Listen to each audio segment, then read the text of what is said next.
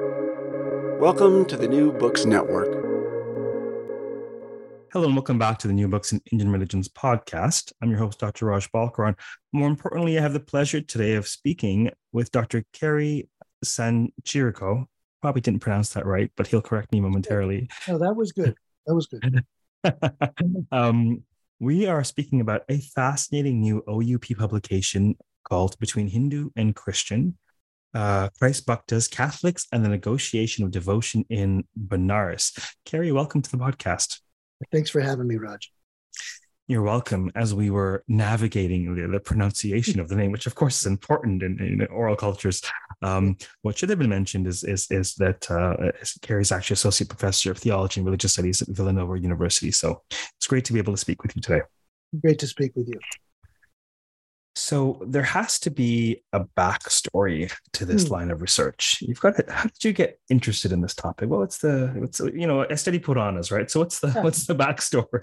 yeah, that, so you notice that I have a, a chapter called Adi Kahania, right? Or oh yes, oh yes. So um, my backstory is this: in 1993, I had a one-way ticket in hand uh, to uh, go and work for Habitat for Humanity in India uh, on a three-year uh, three-year tour. Okay. Um, some people joined the Peace Corps. I joined Habitat for Humanity, and uh, that's what got this started for me because uh, I ended up finding myself. I, I, lived for two years in Haryana, and then a year in Andhra Pradesh. Uh, that is now Telangana, actually, um, and that started me thinking uh, about Hindu-Christian interaction yeah. Uh, because I was working for a nonprofit that is uh, explicitly uh, Christian, inclusive of other traditions, but it was motivated by uh, Christian faith. That's Habitat for Humanity. That's not often known by people who work with Habitat, but it's more explicit uh, internationally. And inadvertently, this 22 year old started thinking about these issues of Hindu Christian interaction, intercultural relations, um, big facts of colonialism, and the residue of it. Um, and uh, that never really left me. I went to have formal theological training after those three years, and one thing led to another, and uh, eventually I was uh, working on a on a doctorate. That's sort of the the beginning of the backstory, and that's my relationship with South Asia. My interest in religion has always been to help me to understand place, and that place is South Asia, and more particularly frankly, in the modern world, India. Yeah. So right before we started recording, um, um, Kerry apparently is, a, you know, he more professionally, but uh, much like me, he's an arm, armchair ethnographer from birth, where he was asking me questions about the podcast. And the podcast, um, I think your question is, how did this all start up? Well, uh, a note was sent out on one of our academic listservs in 2018 uh, for help with the, the quote unquote Hindu Studies channel. Uh, and uh, I inherited it. Did about three in 2018. Did about maybe 20ish in 2019, and then the pandemic hit, and this was my war effort to um, to you know to to really engage folks who are cooped up so they can talk about their books and also give folks digital content for online courses and just enjoyment et cetera et cetera and i can't even remember when exactly but shortly thereafter i rebranded it Indian religions versus Hindu studies. And that's meaningful for this conversation because really I'm trying to look at the religious texture across the subcontinent and the diaspora there. Um, and so um, precisely for, for, for work such as this is why this is called um, Indian religions. So what is the, if someone asked you so, so in an elevator, what's your book about? What's this book about? What would you say? Yeah, this book is about a religious movement of those we would identify usually as Hindu, usually schedule SCs and OBCs, worshiping Jesus and Mary in Catholic spaces without being baptized. And the fact that they're doing this in a place like Kashi, in Varanasi, that's the interesting thing. And so a little more backstory for this, right? So I arrived, you know, uh, when you want to do religion on the ground, you have to find the ground, uh, very particularly, yeah. And I had been looking for spaces, and Mathew Schmalz at Holy Cross had done work on Dalit Catholics uh, in the 1990s, and he's been very helpful advisor to me. He said, You should go to Varanasi. I have some contacts there. Maybe there's something there you can find. So I go in 2008 and I meet with uh, the members of the Indian Missionary Society, which is an indigenous Indian Catholic order. And I met them, and in our discussions in Varanasi, I can be even more particular at Shiva Lagat in Kashi, uh, at one space run by the IMS. They said, "Have you heard about the Christ Bhaktas?" And me, who has you know been studying bhakti, you mean the Krishna Bhaktas? No, no, the Christ Bhaktas. The Christ Bhaktas. What what are Christ Bhaktas? Well, by the Christ Bhaktas are worshiping Jesus. Interesting. So we go to fascinating. yeah, so that's how it starts. We go to Matradham Ashram, which is about six kilometers north of the cantonment. And there at Matradham Ashram, I was struck by the presence of no less than 6,000 Christ Bhaktas worshiping Jesus. And the whole project, which became a dissertation and which subsequently, after years of reflection, became the book, was what the hell is going on here? and how best to understand it. Mm. And uh, without question, I mean, everyone's on the edge of their seat. First of all, they're they're sort of replaying in their mind. They're, they're you know the astute listeners. You know, maybe they're washing the dishes, maybe they're running, uh, maybe they're who knows what. But they're like, wait a minute, did this dude just say people doing Christ bhakti in Catholic spaces who aren't baptized? Is that what he just? First of all, they're, they're, they're trying to register that.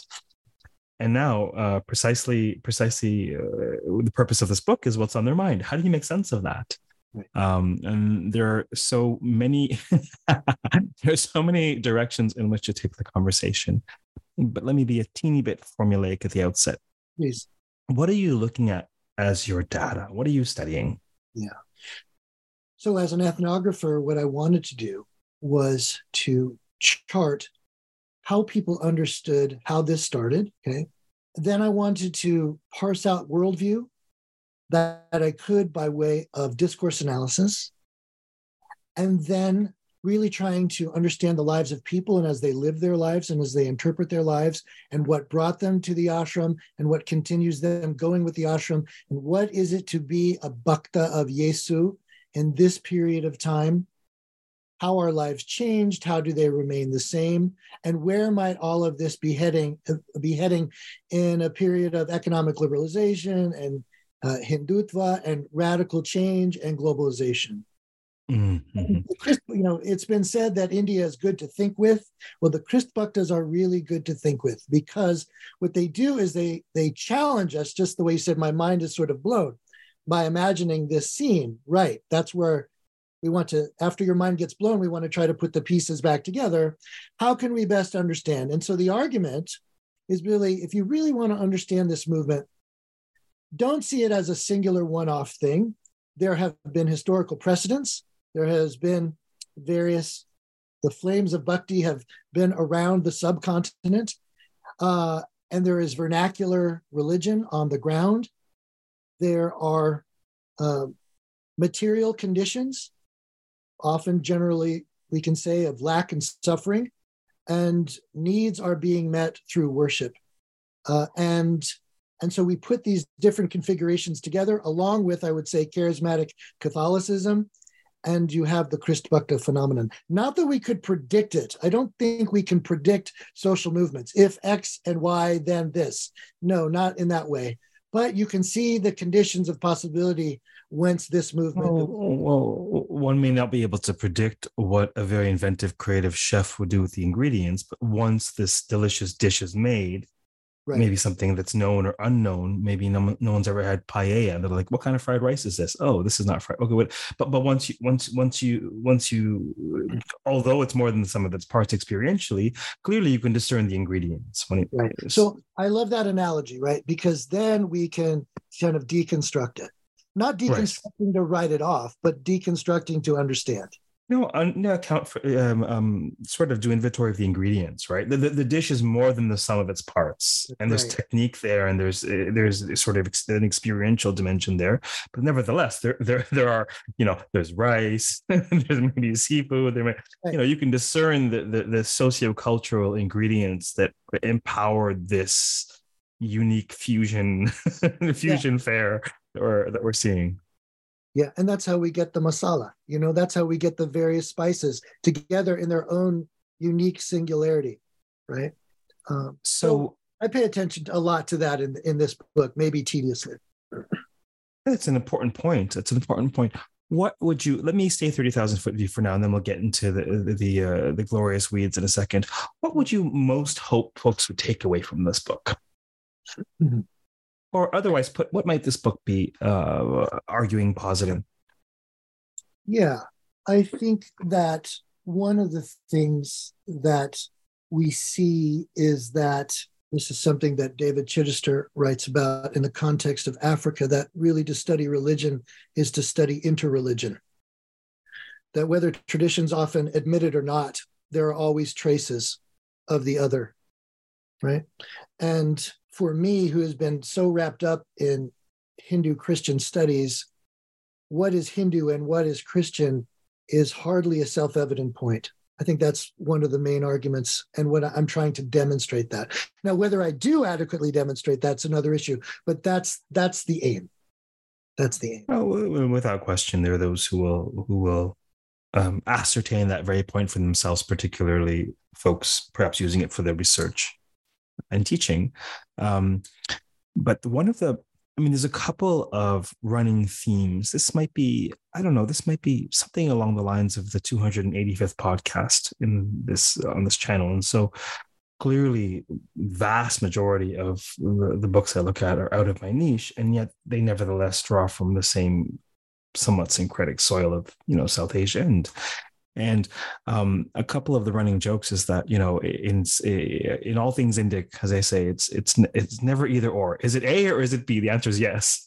Yes. it's always it's always some form of both and. And i think that your particular case study really glor- gloriously sort of illumines this principle. And another running theme that we noticed from from from study to study is um, the what you said a moment ago about you know what what is Christianity and as well what is Hinduism.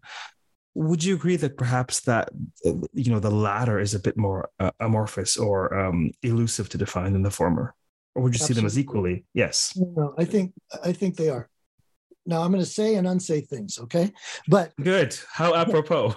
yes. So, um, yes, eh, of course, we know the definitional issues around Hindu and Hinduism and Hinduisms uh, is is vast. Um, but I will say, and, and and and it's easier to find Christianity. It is easier to find Christianity. You know, very often as a system of beliefs and practices, creating a moral community around this person, Jesus Christ. Okay, I get it. There's a working definition. Doing it in terms of Hinduism can be certainly more complicated. Um, but having uh, said that, I think that one of the reasons why it seems easier with Christianity is because the category of religion and Christianity grew up together. In other words, Christianity set the terms for what religion properly is. Yes? Uh, now, that's fine. But just like the, the word Hinduism, once you start to peel that onion, it gets more complicated. Who is a Christian? Who isn't? Who gets to say? Just in those questions, we can start to see it is much more complicated. And if you know history, you know it's a terribly complicated question because you ask five Christians what constitutes a Christian or Christianity, and you may get 15 answers. Yeah. One of the brilliant opportunities of this niche, as I see it, Mm. is the utter invitation and insistence. The, the, the phenomena, the data, uh, invites us and insists that we rethink or even abandon or suspend categorization to see what the heck's going on and then go back and revisit our theorization. Um, Absolutely. We should see. See, this is the thing. How do we allow the lived religious experience to then shape our categories of understanding? Or exactly. categories so reified that we cannot see beyond them. So let me give you an example. So the AAR is coming up, yeah, and one of the Uh, panels for those for the generalist audience, the American Academy of Religion. Many may know. Academy of Religion, It's an annual of- conference. the conclave of religion nerds that will be gathering in San Antonio in November. Yeah. So the Society uh, for Hindu Christian Studies, one of the panels is uh, Christianity through Hindu categories. You see? And so when we reverse that gaze and we start playing it the other way, then what sort of things might we notice that heretofore have been obscured? And can you understand Christianity using Hindu categories, or has the category Christ and Christianity been so reified that it can only ever mean one thing, overdetermined? So that's what I'm trying to do in this text is to shake things up. Now, Beautiful. do that or not is another issue because one of my concerns about writing this is in the very trying to undermine certain categories, I'm accidentally reinscribing them. Okay. Well, So listen, Kerry, the, the way I see it is this to be really honest with you, you know, among the intelligent and the thinking, uh, deconstruction's easy. It's it's it's it's effortless. It's easy to fault find and pick apart. My work is certainly not perfect, certainly not a, a beyond critique, but it's not nothing. Nor is yours. It's not nothing. Yeah. Um, and to my mind, the best books are beginnings, right? The best books are positing something somewhat provocative that can you know that that perhaps in, invite critique but also invite um, rethinking um, these people on the ground Hmm. why are they offering their devotion to christ Yeah. So this goes back to a prayer meeting that took place in 1992. And this is where the charismatic Catholic story comes. For those who don't know, charismatic Catholicism is a kind of Pentecostalized Catholicism, where there is a heightened emphasis on the working of the Holy Spirit. And that Holy Spirit, Pavitra Atma in Hindi, that Holy Spirit is not just something of the past in the lives of apostles, but is very presently active now.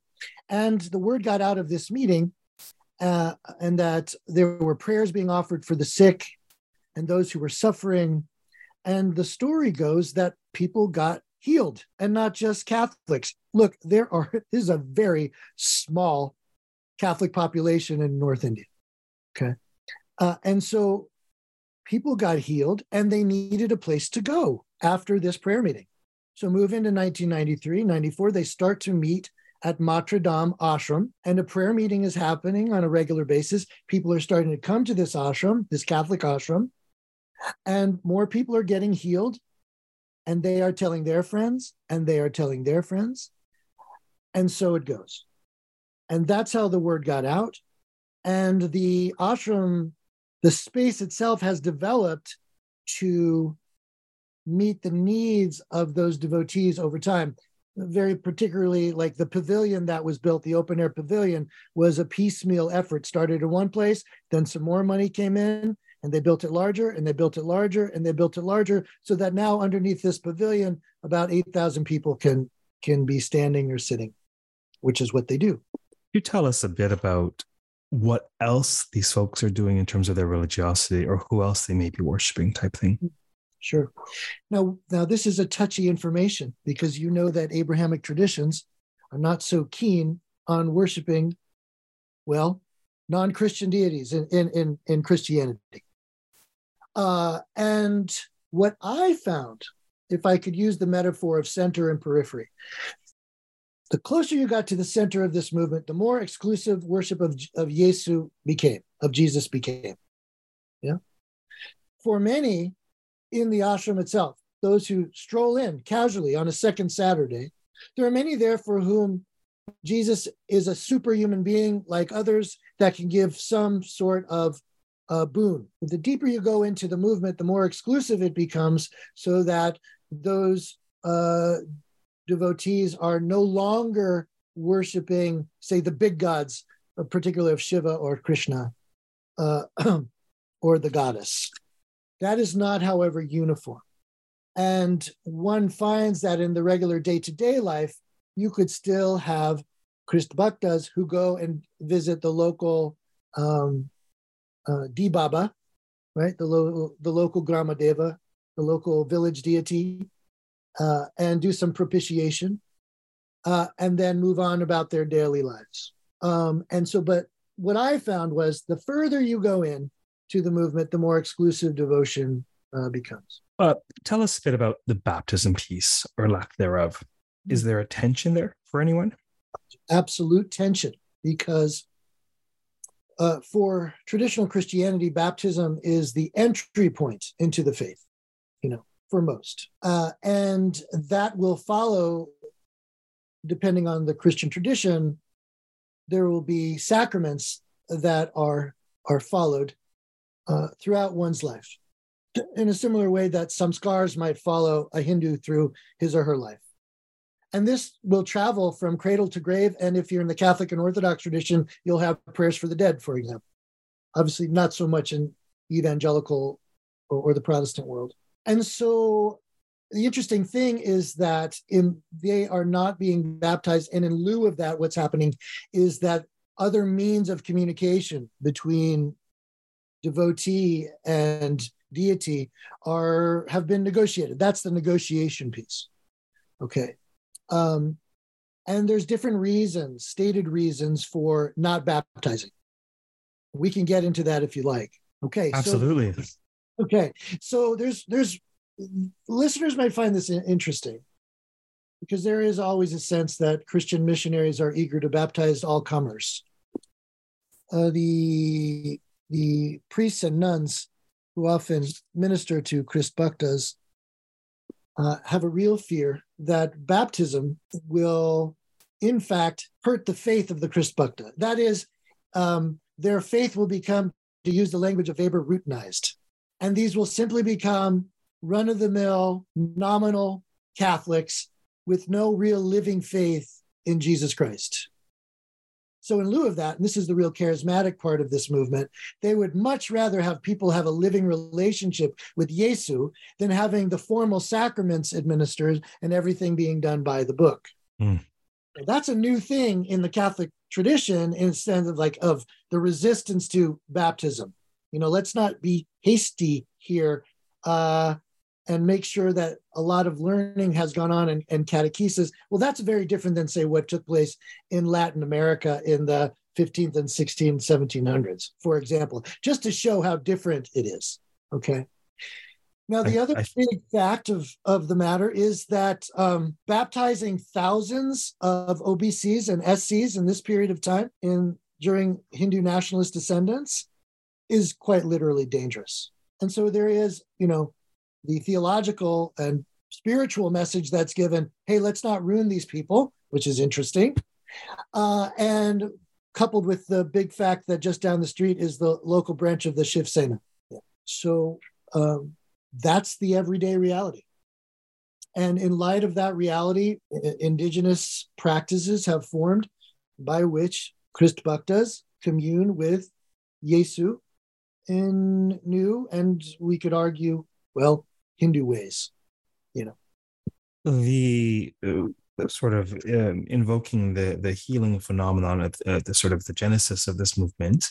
Um, regarding the, the the the power, the force, the spiritual power, are is it understood at all through a Hindu theological lens or lenses, or how is that power understood? Hmm. Well, I think I think that we have a change or a transformation that takes place over time. Uh, and this is always a, an interesting thing about the word that is, again, overdetermined, which is conversion. Yeah. Um, very often, you know, you cannot come to, no one comes to the ashram with a, a, a blank slate. They all have their preconceived theologies and philosophies that have developed over time, bequeathed over thousands of years. And so when like when Jesus is encountered by many, he is done so as a super mundane being that has certain powers. Is he understood to be the very ground of being in traditional Catholic or Christian theology? No. This may develop over time, however.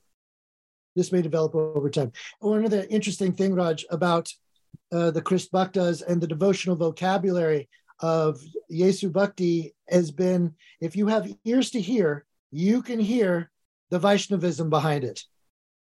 You can hear it. Perfect. So tell us a bit more about that, please. Well, I think, you know, Christianity gets to North India pretty late in the story, in the devotional story.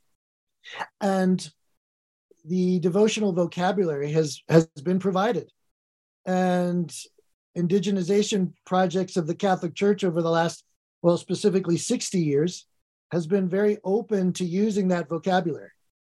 You know, the language is the language of devotion, which I include in my book where I really parse out words that are used, right?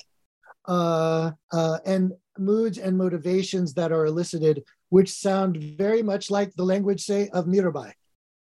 Or um, you could even hear the language of Surdas there as well.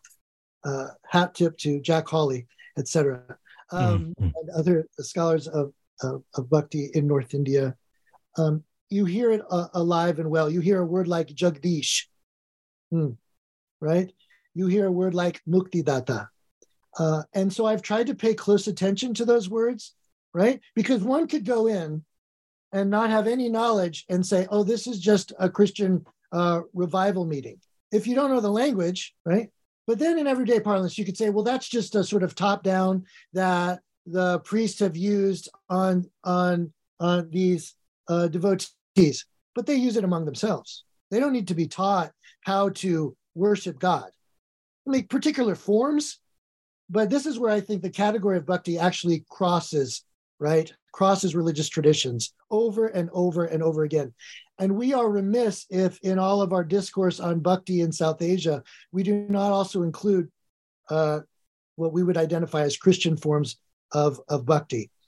Uh, and this has been made very strongly, this case uh, on Islam. And I think we also need to extend the boundaries also to Yesu Bhakti as well. And, that's fascinating for so many reasons. Um, the extent to which the idiom of bhakti and its ability to to span or even assimilate various objects of devotion. Um, I remember when I was uh, I immigrated to Toronto very young. I was three years old, and um, I, probably understandably so. I was, although Toronto is is now the world's most diverse city statistically. Uh, I was I was very sheepish and embarrassed of my uh, culture because you know it's difficult fitting in. Blah blah blah blah. You get the idea. I remember driving past this this local um, um, Roman Catholic Church community, uh, Italian community, and there's this um, maybe about a mile or two from where I lived, one of the main streets in Toronto, and there was this glorious white statuette of uh, of Mother Mary mm-hmm. in front of the the church, and I remember uh, it was a Sunday. I had this this I, had, I was able to see um, Christians, uh, Catholics, bring flowers to the bust of Mother Mary and offer them. And I remember thinking to myself, oh my God, they do that too. Yes. oh my God, they do that too. and it just, it was one of these moments where I was like, what's happening here? um, so, you know, uh, on the one hand, you know, this, the, the Indic idiom of bhakti certainly, uh, uh, one can assimilate a variety of objects of devotion to that. And, and also there seems to be perhaps even something cross cultural about the need to hold as an object of devotion whatever uh, one is worshiping. Uh, so I find that fascinating. So tell us a little bit about, if you can, uh, the worldview of these Christ bhaktas with respect to, in particular, uh, samsara. Ah, very good. Yes. Well, this is something that as so much of this, this might be might be coming across of me not wanting to come down uh, too strongly. I want to be careful. Um, the Christ Bhaktas most definitely live in a, in an enchanted universe with various uh, demigods and deities and sub deities and apsars and devas and shaitans. Uh, that's all very real. Okay, that's all very real. We should also note that many Christian Indians believe in a kind of reincarnation. Okay. and that means uh, Christians who have been Christian for generations. And I think with the Christ Bhaktas, we see a sort of in between space where some people uh, see them as when they die going to be with Jesus immediately, uh, and others more circuitously. But that's a work in progress, and that's more work that I need to do, right? I still think that karma theory is still alive and well for Christ Bhaktas. I hear it in the discourse, you know. Um, and this is always the fascinating thing about trying to take apart that paella that you that you referred to. I think the most important thing, um, you know, this isn't necessarily a pie in the sky after you die kind of theology. It is, it does have with Pentecostalism uh, a certain amount of uh, prosperity gospel attached. I would say a kind of soft prosperity gospel that this God and God's nature wants to bless you, and that one of the signs of that blessing is material improvement uh, and hopefully and and but that a living relationship is at least beginning in this life and that it will continue on into the next life mm. fascinating part of why that's so fascinating is this modern phenomenon of a variety of individuals who variously identify as christian jewish spiritual but not religious who uh, who really resonate with karmic theory. Uh, and and even in the modern age don't you know even in the western world don't don't see it as mutually exclusive. I find that fascinating particularly in my continuing studies uh, teaching most of my teaching these days is continuing studies adult learners lifelong learners. It's it's, it's fascinating. well, there are certain resonances with parts of christianity on this like this the very notion of you reap what you sow. So the question of to what extent is that the case? You know? For how long? For how long are you how reaping? one for one life for many? right and for how long? Uh, you know so, and one could be worshiping uh, a deity and understand that samsara will continue with you in relationship to that deity for ages unto ages yeah and again mira comes to mind for that immediately to me so you had the opportunity, or you created the opportunity to uh, sort of digest and reflect and incubate your ideas between dissertating and publishing the book. Mm-hmm. Um, I was a bit of the opposite in that I what did I, I defended in 2015 and then 2016 I just had to figure out how to support myself as an independent scholar. Uh, we all know what the job market is like, and then you know, it, it, long story short, I opted to remain independent to wait out the election cycle and by the other side of that, I was like, oh, wait a minute, I can do what I want to do working for myself. So great. But but uh, my I think my the first book came out 2018, so it's fairly short between dissertating and yeah. reflecting. And then in many ways, I imagine um, I imagine there was uh, there was lots of change in your perspective and thinking. And could you tell us a little bit about that gestation process? It's a great uh, question. I there were a lot of factors in the distance between the dissertation and the final product. Uh, and one of them was sheer practicality. Uh, my I was right on the cusp of everything going to pot as far as jobs go. Right, I was while I was in grad school. Um, the economic crisis, the downturn of 09 happened, and that's when I received my funding to go overseas. So it was a good place to be in that year. And there were still jobs when I was when I went on the job market in 2011 and 2012. Um, and I was really taken up with the work first at the University of Hawaii and now at Villanova University with the work of being a young scholar in a department and the other and getting involved in at least one other project. Uh, I edited ended up co-editing a work called Hagiography and Religious Truth, which took time I did some other uh, writing as well. And I have three children, a wife and three children, and that took time. And also, I wasn't satisfied. I had a lot more translations that I wanted to do. I have hours and hours of translation, never made it into this book, and that takes time. And I really just wanted to keep reflecting on it. Uh, and I got the contract with OUP. It, it took them a while to give me a response back and I wasn't in a rush because I had other things to do and I was moving towards completion and then COVID hit and that changed everything. So suddenly I was not thinking about this book. Yeah. The world changed. the world changed. Yeah. And we're still uh, dealing with that. And I hope we spend more time reflecting on it. Um, so that's that explains the gestation, the long gestation period. But an interesting part of having, you know, making the sausage is there are parts of this book that are are quite old, and there's parts that are much newer.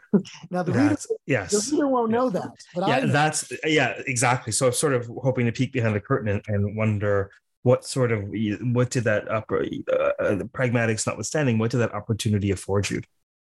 Well, it afforded me a time to keep growing up with the and thinking with the Christ Bhaktas. And India was changing, and India is changing, uh, and it's not the same. During my time, uh, the prime minister changed, and that's uh, Prime Minister Modi. And guess where he is elected out of? Varanasi. Yeah. So the electricity has never been better and in Kashi as it is now. There are certain things that have changed in Varanasi um, and vote banks have changed. For example, the Christ Bhaktas are OBCs and SCs. And as it happens, OBCs uh, uh, tend to back not, not just uh, the BJP, but can be quite popular with OBCs. Yeah. And that's an interesting thing, right? Because uh, it's a Hindu, a Hindu nationalist uh, party uh, with these people who are worshiping Jesus and working it out, you know. Um, some people would call them converts, though certainly within the boundaries of the Indian Constitution, um, they are still considered Hindu. They cannot be considered Christian either by the, the Constitution because they are not baptized. And so, see, they fall outside the, the typical categories. And their political views may also not be what we particularly expect. So, in, in that sense, Raj, they're good to think with. And so I continue to do that. Uh, and I don't know, you know, I, I, I um, don't know what will happen to the Christ Bhaktas. I, in my one of my final chapters, I were sort of offer some dangerous prognostications, as they call them.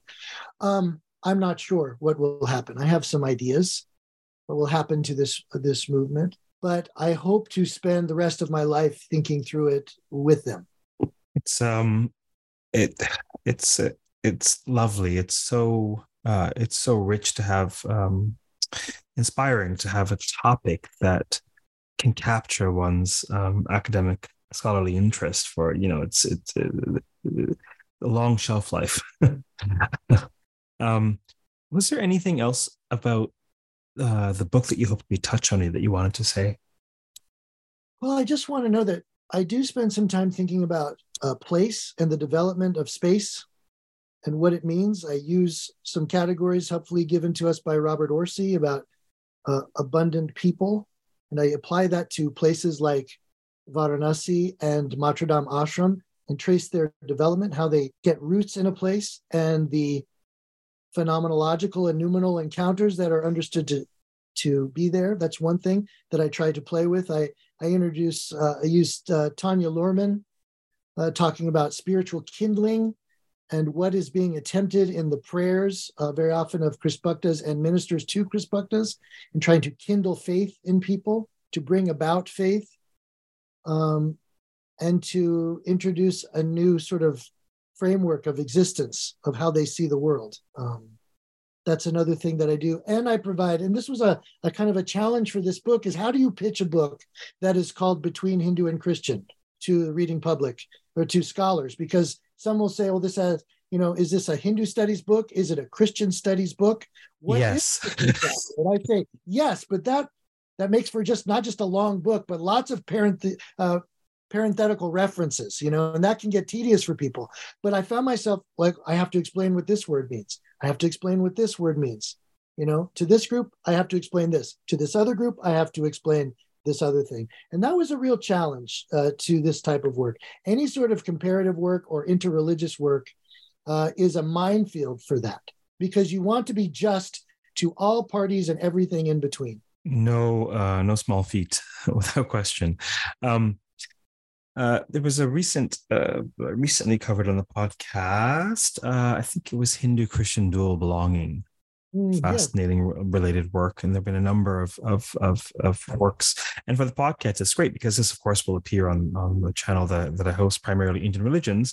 But without question, this will also appear on New Books in Christian Studies, uh, among other relevant channels and that sort of uh, to my mind, that's more of a feature than a bug to this sort of scholarship.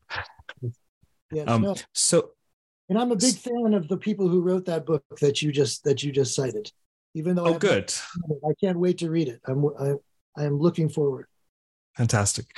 Um, so I believe I answered your question about sort of the podcast taking off at, at, at the outset of our of our of our podcast uh, today, but um, I will pass the baton because you you you um, I appreciate uh, what I appreciate the, the the joy and the interest in asking people questions that you obviously have and that you you know I I joked a thousand times I have no idea how I'm not an ethnographer. I mean, as a scholar, yeah. I study texts. So I'll pass the baton. Is there anything else that you had wanted to ask before we close of me? Well, I, I think what I'd like to ask is because you have your ear to the ground, so to speak, what are the trends that you're seeing in scholarship uh, on India?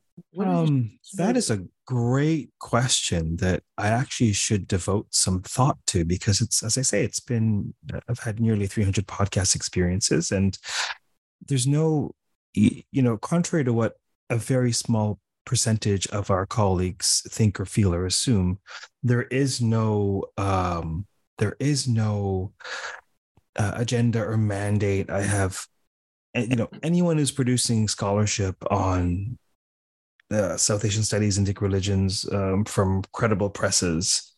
Mhm. Uh, I I have on the podcast, regardless of their methodology or their niche. Uh, so it's it's there's a, there's a variety of areas. So nothing, to my knowledge, is left out, and if it is, it certainly isn't intentionally. Um, one of the things that I see more and more of is a scholarship that really tries to grapple with the experience of adherents, uh, the pious, the religious, in a way that I think there are particular, there's a particular phenomenon of the scholar practitioner that we've talked about. But whether or not one is a scholar practitioner, I really feel that one of the strands that I see is scholarship that really takes seriously. Obviously, you know, we, we operate from an etic paradigm mm, necessarily. This this is this is what the production of academic knowledge is about. But nevertheless, taking seriously the perspective of emic experiences only helps us to be better scholars. Obviously, it goes without saying, provided we don't fall prey to, um, you know, shoddy scholarship or et cetera, et cetera, et cetera, right? You know, but I see that's one trend. Um, and I think the the feature, not bug of your scholarship in terms of scholarship that is touching on a number of subfields or um, methodologies, I see that as definitely a trend that I've noticed. But that's a really good and fascinating question. I should really um, have a think consciously at some point. Look over look over the works.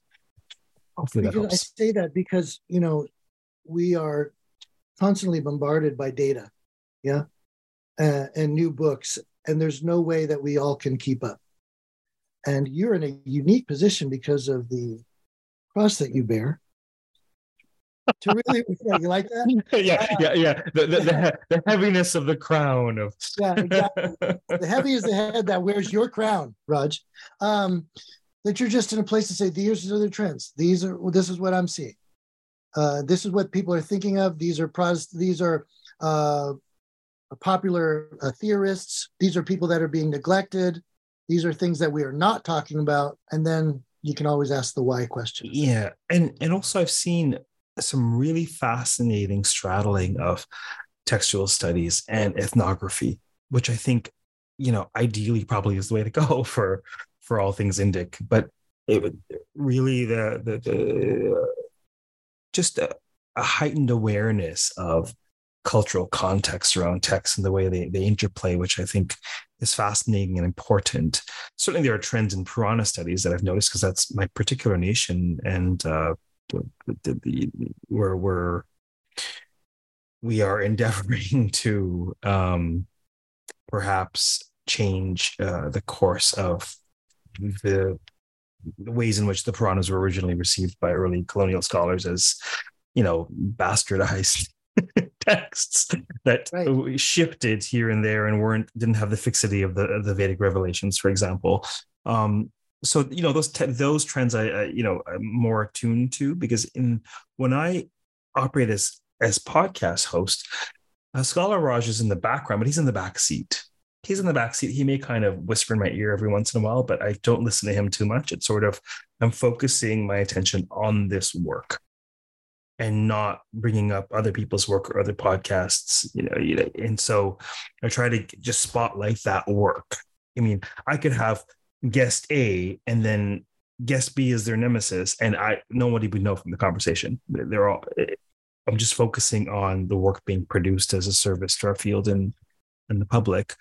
But the question you ask is really is fascinating, and I think I'm actually going to give us some thought and look over some of these podcasts and see what I'm noticing.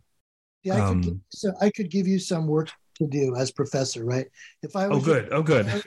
I would say this: what you need to do is after every year that you complete it, you do a big think on this and you do a podcast dedicated to trends in the books that you have covered. You know what? That sounds like a fascinating idea because I've been thinking more and more on the meta level of not just the content of the books. One one thing that I can comment on uh, sort of in the moment aside from the actual content because you know you do hundreds of books and you you know you'd have to really sit and get all squinty and remember what is where. But one thing i will say is regarding the application regarding the podcasting enterprise itself the world has changed. I was working from home on zoom teaching online in 2017 i had no freaking idea what i was doing until 2020 and then my colleagues who are all profs for the most part some baristas but most profs